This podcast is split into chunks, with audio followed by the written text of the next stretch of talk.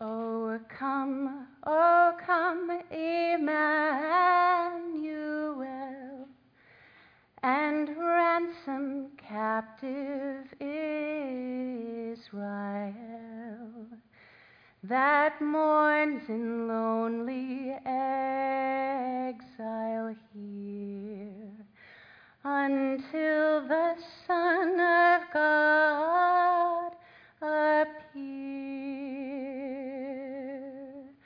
Rejoice, rejoice,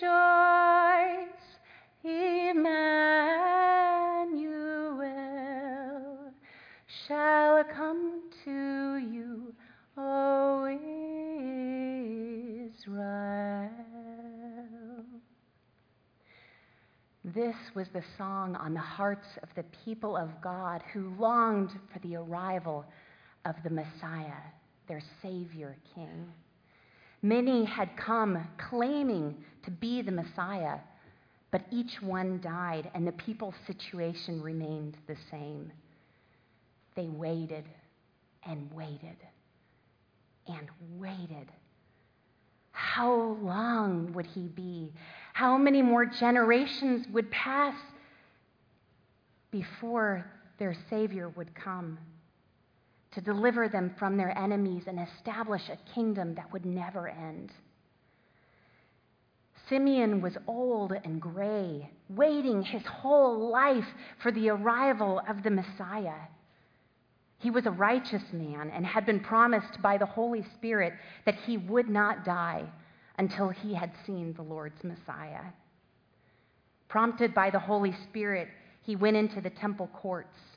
He swept a child up into his arms and gave glory to God because God had fulfilled his promise. The child in his arms was the Messiah who would bring salvation to the entire world. Simeon could now die in peace because God had fulfilled his promise. Simeon seems like an odd choice to be among the first to encounter the Messiah. He's old and he won't be able to influence many with this newfound knowledge. But then again, the Christmas story is replete with surprises and odd choices. A poor virgin carries the child to term and has the baby near the animals.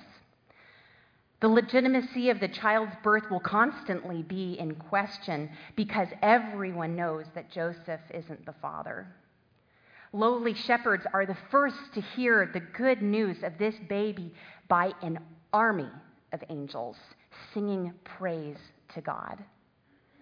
Astronomers from the east foreigners, pagans, come to worship him and bring him the gifts of a king. The baby's cousin also has a miraculous birth, but his dad becomes mute for a while because he refuses to believe the miracle. And then there's Anna. After Simeon praises God, blesses the baby's parents, and prophesies a divisive and tragic future for the child and his mother, a woman named Anna comes onto the scene. Don't worry, we'll get back to, to Simeon and his prophecy. But Anna. In our minds, Anna would be another unusual suspect. She's been a widow for many years, and she's rather eccentric. She's at the temple day and night, fasting and praying. She's a prophet, and the author of Luke goes to lengths to legitimize her so that we take her seriously. But for all intents and purposes, Anna is another unknown person without any power. Yet she is given the privilege of being one of the first to hear of the Messiah and to meet him. The saying, God works in mysterious ways, could not be truer. God chooses to first reveal the Messiah to poor, to outsiders, to pagans, to the elderly, and to women. If you and I were to strategize how we might most effectively communicate important news, we would likely seek out reputable, powerful, well known people with a platform. We wouldn't look for unusual suspects who are among the most least, who are among the least reputable, least esteemed people. Now, if Luke desired an audience, he definitely shouldn't have included Anna. Women weren't reputable witnesses and had much less of a voice than women do in our culture. Yet Luke decided to continually share the voice of women throughout his gospel, and he did this in a unique way. Luke placed stories of women and men side by side 27 times throughout the gospel of Luke. 27 times. There's the story of Zechariah, and then there's the story of Mary receiving news of their children's miraculous births. There's the story of Simeon, and there's the story of Anna. There's a story of Jesus healing a blind ma- uh, uh, healing a man, and then Jesus healing a woman. There's a story of Jesus' male disciples and female disciples responding to his resurrection, and on and on and on throughout the gospel. 27 male female pairs in the Gospel of Luke.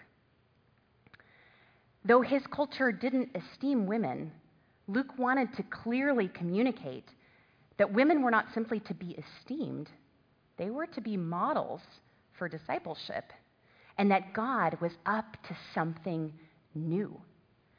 God was not simply doing something big within an old cultural model. God was doing something new, something unpopular, something revolutionary. Quoting from Mary from Luke 1 in her song, God was lifting up the humble. When I was young, I wanted to be one of the guys. In my experience, the guys were the ones with the cool jobs and the ones people listened to. Guys were respected and were the leaders. I remember saying to my sister when I was in fifth grade, if I were a guy, I would be a pastor. I didn't think anything else about it, just simple statement like that. To me, men were pastors. I didn't see female role models in the pulpit, and I also thought that pursuing the pastoral path would be futile because something that I had been told was that no one listens to women. Men don't listen to women, and women don't listen to women. I don't know if I heard this statement once or if I heard it many times, but this became a tape ingrained in my memory, and I still find it lurking in there. No one listens to women, not men, not even women. My inclination is that my tape is not yours, but that we all have tapes which have played for many years, which are untrue or are no longer helpful. And these tapes are powerful. They can be debilitating and cause us to feel disqualified. But the amazing gift of the gospel is that no one is disqualified, no one is counted unworthy. And it is to those who are the most lowly esteemed and discounted by society that the good news first comes. To a young woman, to shepherds, to an elderly man, to an elderly widow, to pagans.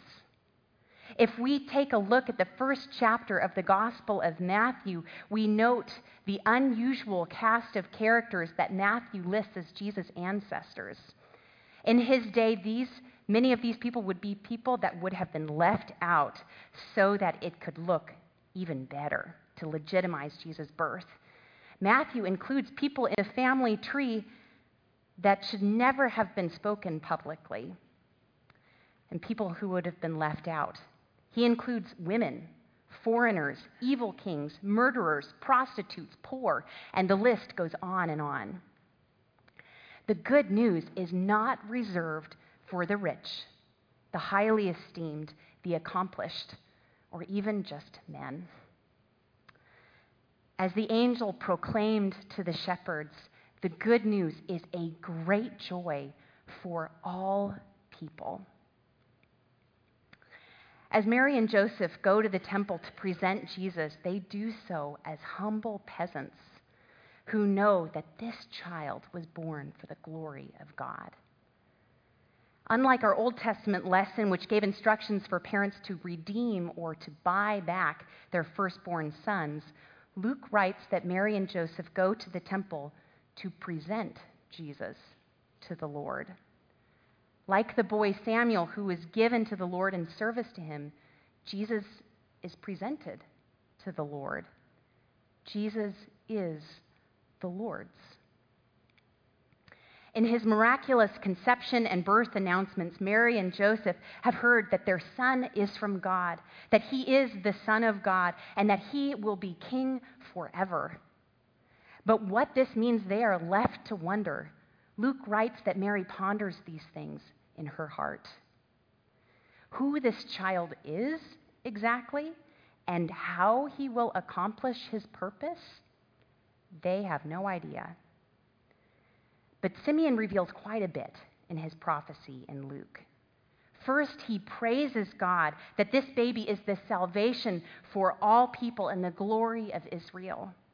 Then in verse 34, he says to Mary, This child is destined to cause the falling and rising of many in Israel, and to be a sign that will be spoken against, so that the thoughts of many hearts will be revealed and a sword will pierce your own soul too. It's not going to be sunshine and rainbows for Jesus. Yes, he will bring honor to many. He will cause many who are lowly to rise. And he will cause many to fall. Many will utterly reject him.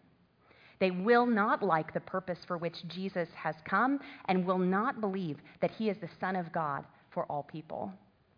He will be put to death, revealing their hearts. And Mary, too, will participate in that suffering. When most others will have fled, Mary will remain at the cross and will enter into Jesus' suffering. Indeed, a sword will pass through her heart, too. Amazingly, as Mary hears these words of Simeon, she doesn't reject them as she did not reject the angel's words that she would become the mother of the Son of God, so she does not reject Simeon's words that both she and her son will suffer. Mary is an incredible model of discipleship. She is faithful, obedient, thoughtful, and willing to risk her honor and safety for God's purposes. She is a servant of the Lord. She is a model, especially for those who have suffered because of their children.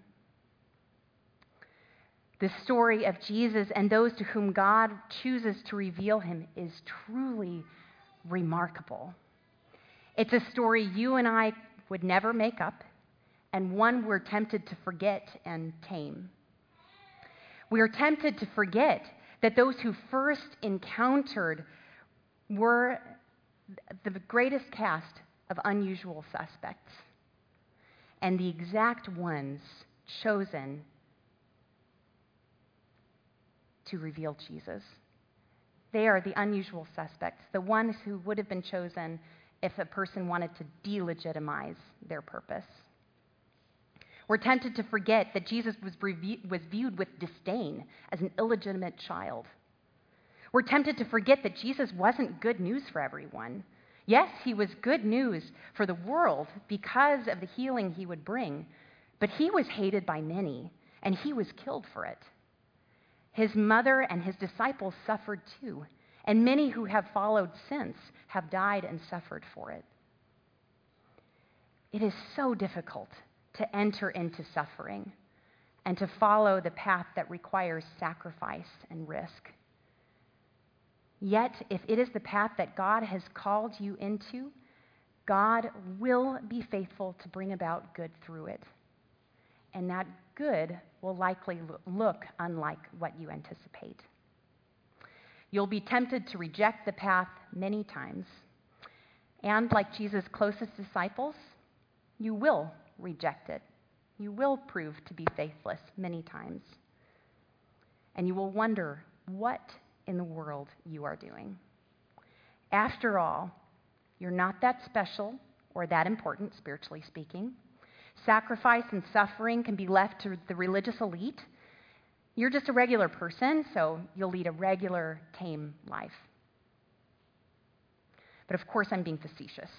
Not about failing to be faithful at times, but about being called to a tame life.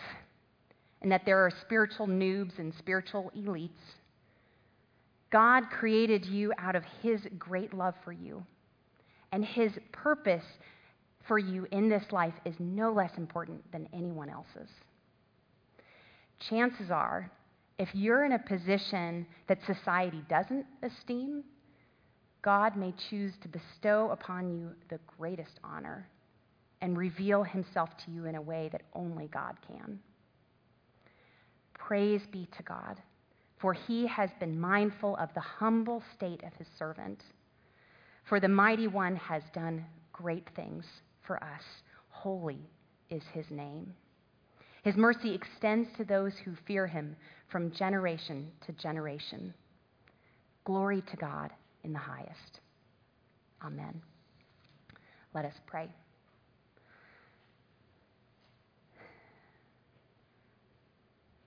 Holy God, you are unlike us.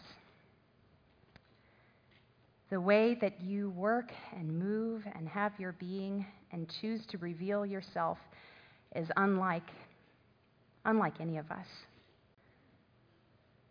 If we wanted to be powerful and to make our name known and to, to do something important, we wouldn't have chosen to become a baby and to show ourselves to the people that society doesn't esteem. But God, you are so different. We thank you for that. We thank you that your gospel is good news for all people. We pray that we would not reject that good news, especially when it is difficult. God, we, we know that how we would like to write our lives and, and what we would like to do in life is uh, more tame than what you might call us to. So we pray for faithfulness and courage for whatever it is that you call us to. Thank you for your faithfulness to us. In Jesus' name we pray. Amen. Amen.